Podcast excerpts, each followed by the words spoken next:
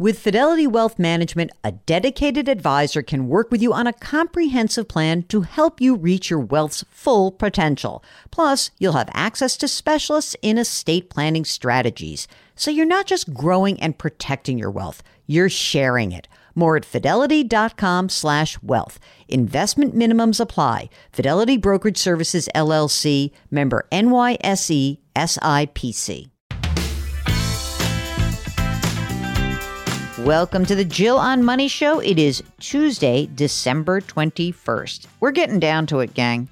Um, I'm very excited because tomorrow, Mark and I will be having our holiday meal together. And uh, we just haven't seen each other enough, Mark. It's it's a little bit strange. Since COVID, have we seen each other exactly one time? One time in person. So this will be number two. And have you have you figured out a place for us to dine? Yes, exactly. She's got to come up with some ideas, and I either need to be near yeah one of two places to pick up cannolis. So that's your that's your role is to figure it out. Okay. Now this is the program that takes the mystery out of your financial life. And, you know, we do this in lots of different ways. We try to give you some unconventional and entertaining insights on your money and sometimes your life. And Mark and I love to answer your financial questions. We have stumbled upon this format, which is like old as dirt. You know, it's the old call in radio format. I love it. I love talking to you guys, and it's really fun. If you would like to come on the air with us, all you have to do is go to jillonmoney.com and click the contact button. We'll get your note. Tell us if you want to come on the air. Mark does the rest. Hey, while you're on the website, sign up for the free weekly newsletter. Mark, you'll have to give me the count of the newsletter subscriptions before the end of the year and see where we stand. I don't think we got to the my goal, but I think we got to your goal. All right, we need people to subscribe. You'll make my year. Nah, he won't really, but you know, it'll be nice anyway. Okay, today we are joined by Laura. She is calling from Gotham, New York City. Hi, Laura. Welcome to the program. What can we do for you? Hi, Jill. Yeah, thank you so much for taking my question you know, I can start with a little background information and then tell you what my few questions are. Sure, sure. Well, let's start with your overriding question. What's your real, like your big picture question? Because then I can see you'll tell us the information through that lens. So, is what's the big question that's looming for you? So, my big question is whether or not I have accumulated enough net worth to um, retire securely. So, my job is to say yes. So, let's go there. Uh, how old are you, Laura? I'm 61. Okay, great. And you're still working?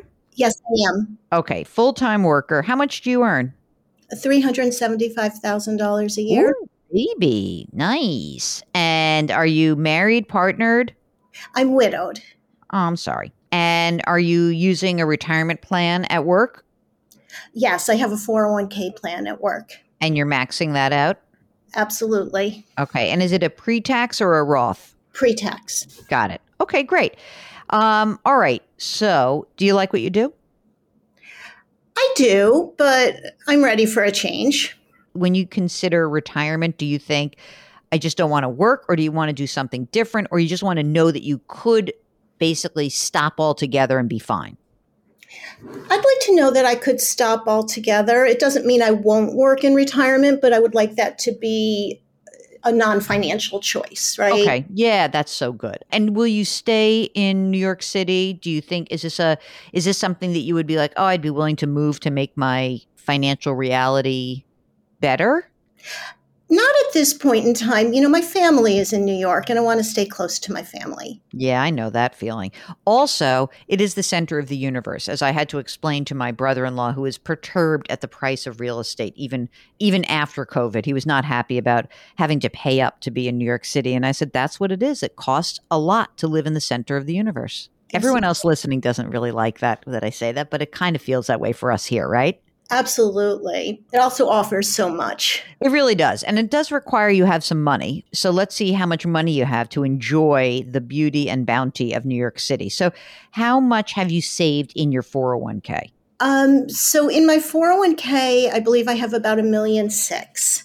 Great do you have a any other assets like a brokerage account in addition to your 401k yes i've got um, other investments of about 3.2 million dollars. Yowza. Do you manage this yourself? I do God bless you. All of that, the, the 3.2 million is a taxable brokerage account, or is it some of your husband's retirement money? What, what is it comprised of? It's taxable brokerage, and there's a substantial amount of capital gains sitting in there. That's not a bad problem to have. I mean, it, wouldn't it be worse if you're like, yeah, and I can take a crap load of losses for the next 20 years? So gains are good. We like that. Um, right. Okay. Tell me about your living situation. How much is your apartment worth? So, my apartment is worth about $1.7 million, and I have a $580,000 mortgage. Okay. What about just boring old cash on hand? Well, that's included in the three. In the brokerage? Okay, good. And is there anything else that we should know about in terms of assets? No, th- those are all of my assets. Okay, great. How about what it really costs you to live in a given year? So, I mean, it's weird when you make a lot of money, it's like, wow, the money just goes away. But have you ever gone the other way and sort of said, how much am I actually spending? What is my expense need for retirement? Yeah, I'm probably spending between ten and fifteen thousand dollars a month. Okay, ten to fifteen a month. Let's use fifteen. Is there anyone that you need to take care of? Is there a parent? Is there a kid? Is there a sibling? Anyone that you is relying on uh, money from you? I have a 28 year old daughter, mm-hmm. and she's not relying on money from me, but I really would like to help her out in the mm-hmm. long run. She um, works in a very low paying industry, and her husband is an artist. So, did um, she not get the memo that if you're going to have one do gooder in the couple, the other one has to be a complete sellout? I mean, that's really the issue, right? You ha- either have to be a sellout or have a pension, but she didn't do either. Apparently not. okay. So is she okay? I mean, are they, they, I understand it's not, they're not living large, but are they okay? Yes. Um, they, you know, they have adjusted their lifestyle to the money that they have. She has an inheritance from her grandmother, which is around, oh gosh, how much does she have? About $350,000. Wow. She's not touching that. They're living off of, you know, the money that they make. She's your only child? Yes, she is. So she's going to obviously inherit everything. The, is there a question embedded in here of that should you be doing more for her today? A little bit. I mean, I, in the short term, no, because I also um, I don't want to enable their lifestyle too much. Mm-hmm. And you know they've made a choice, and they need to understand the impact of that choice. But I also understand that down the road, when maybe they start having children and they really see the true cost of living, mm-hmm. um, I would like to, you know, know that I could help then, whether it be helping to fund childcare or college, you know, all the kinds of costs that come along with. Raising. I got you. I got you. Okay. So now we're going to do some, now we do some math, right? So, one thing that I think is worthwhile, excuse me, considering is that obviously the $1.6 million hasn't been taxed yet. So, right. just for fun, just because I can, I'm just going to reduce that amount by about, I don't know, I'm going to turn it let's say by 70%. Let's change 1.6. Let's pretend it's 1.1 that you've paid all your tax on it and that's that. And so you really have something like 4 million, 4.3 million bucks. All right. Now, theoretically, on that $4.3 million, even if we did a very conservative withdrawal rate, I think you just kind of make it with like 130 grand a year coming out, which is, you know, not bad because you'll have 130 and then you'll have your social security and it works. Okay. It really does work. Now, you're not going to just take all the money out of the 401k immediately anyway. It's going to keep growing. So that's like a very conservative way to do it. So what I think is kind of looks to me like a, a like a good target is that you could retire and be able to afford to spend, you know, probably more like the 12, like let's say in the early years, like 12 grand a month and not sweat it. The 15 grand a month, if you did it, if that drifted up, that you might plow through money pretty quickly. But I think that this all looks very good. I think the real issue is this. If you want a little bit more security, I guess the other aspect of this is that you could certainly delay your retirement, um, in which case you would also be able to actually have, I guess, health insurance and just have a few, I don't know, a little bit more moolah floating around. Um, what would you do if we said you could retire? What would you do for health insurance? Would you just go on Cobra and then go buy insurance through the marketplace? Yeah, that's exactly what I would do. I mean, 15 grand a month is not nothing. It's a lot. It's 180 grand, right? It works it works better at 10. right, of course. could you go to your I don't know what fields you're in, but could you go to your boss and say, kind of tired. It's a hot job market. Can I work a little less for another couple of years and then I'll hand the reins over? Is that something that would work or not? Um, that's a great idea. And it, it is something that I have considered. I, it depends which which risk you want to take. Okay, so there's one risk which is tough crap, Jill. I'm doing this. I'm tired. I already lost my husband. Life is weird. I want to have a good time. Fine. If that's the case, you can certainly call it quits. Um, I would suggest trying to keep it more towards the 10 versus the 15 grand a month. Okay. So that's number one. Number two, the other risk is like, I don't know. It feels kind of weird. I'd rather have a little bit more security. I'd rather have my health mm-hmm. insurance for another year. I'd rather have the brokerage account go from three two to three four or whatever it is.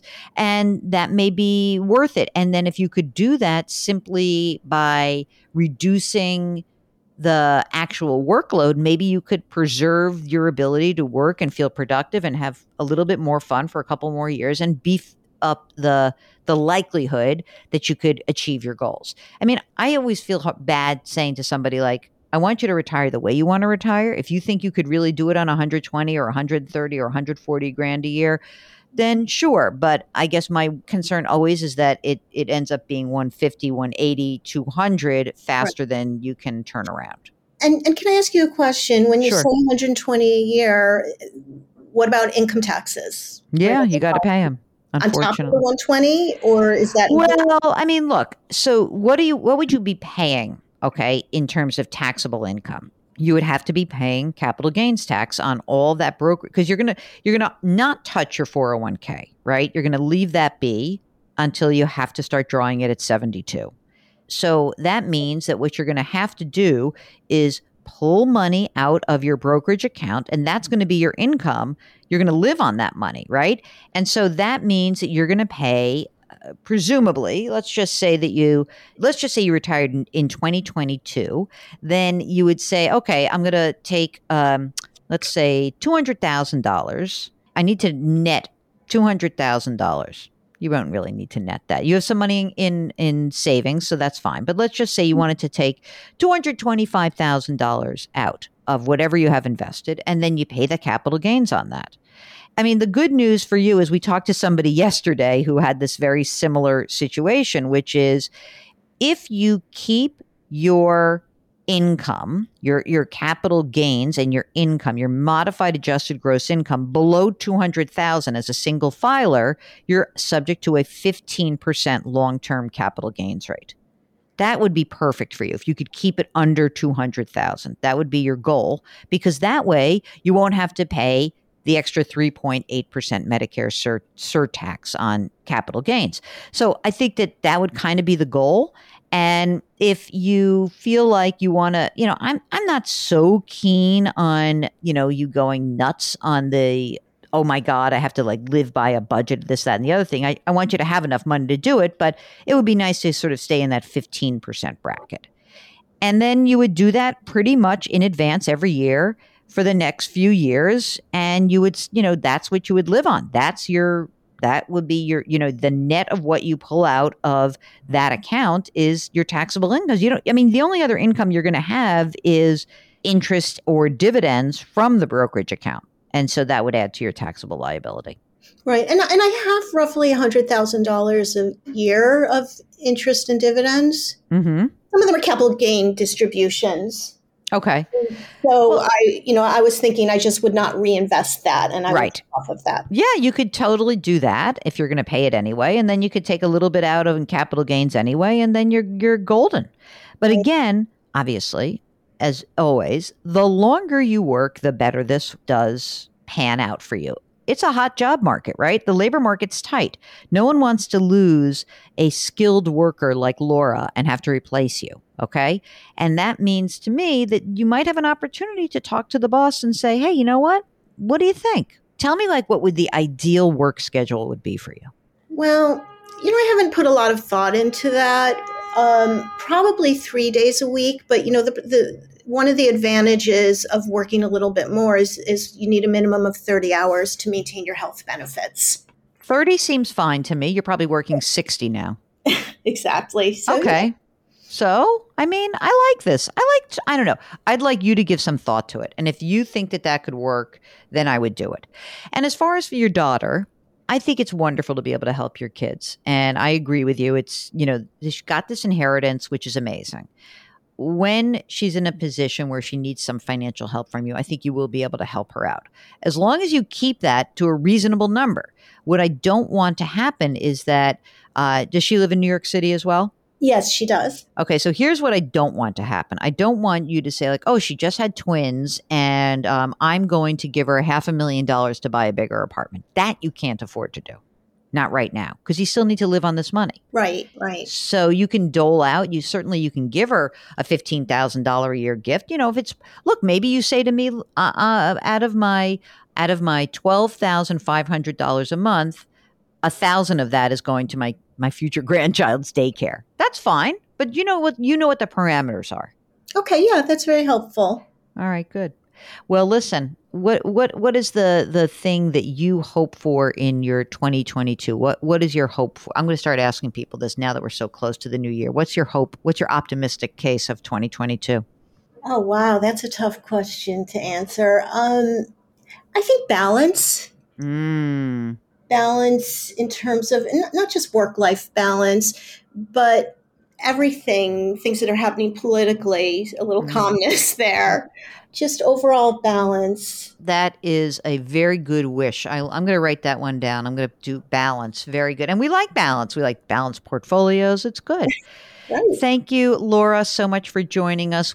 Keep us posted. Let us know if you have any more questions and if we can help you out, okay? Great. And thank you so much for your advice. Oh, a pleasure. Okay, gang, if you are like Laura and you're contemplating retirement or not even just retirement, just the ability to retire, which is a wonderful gift you can give yourself, truly. Uh, give us a holler. Go to JillOnMoney.com, click the contact button, and tell us what the question is. And also let us know if you would like to come on the air because Mark will do the rest. Uh, you can subscribe to this podcast wherever you get your podcasts. You know that. Pass us along. Let's grow our audience a little bit.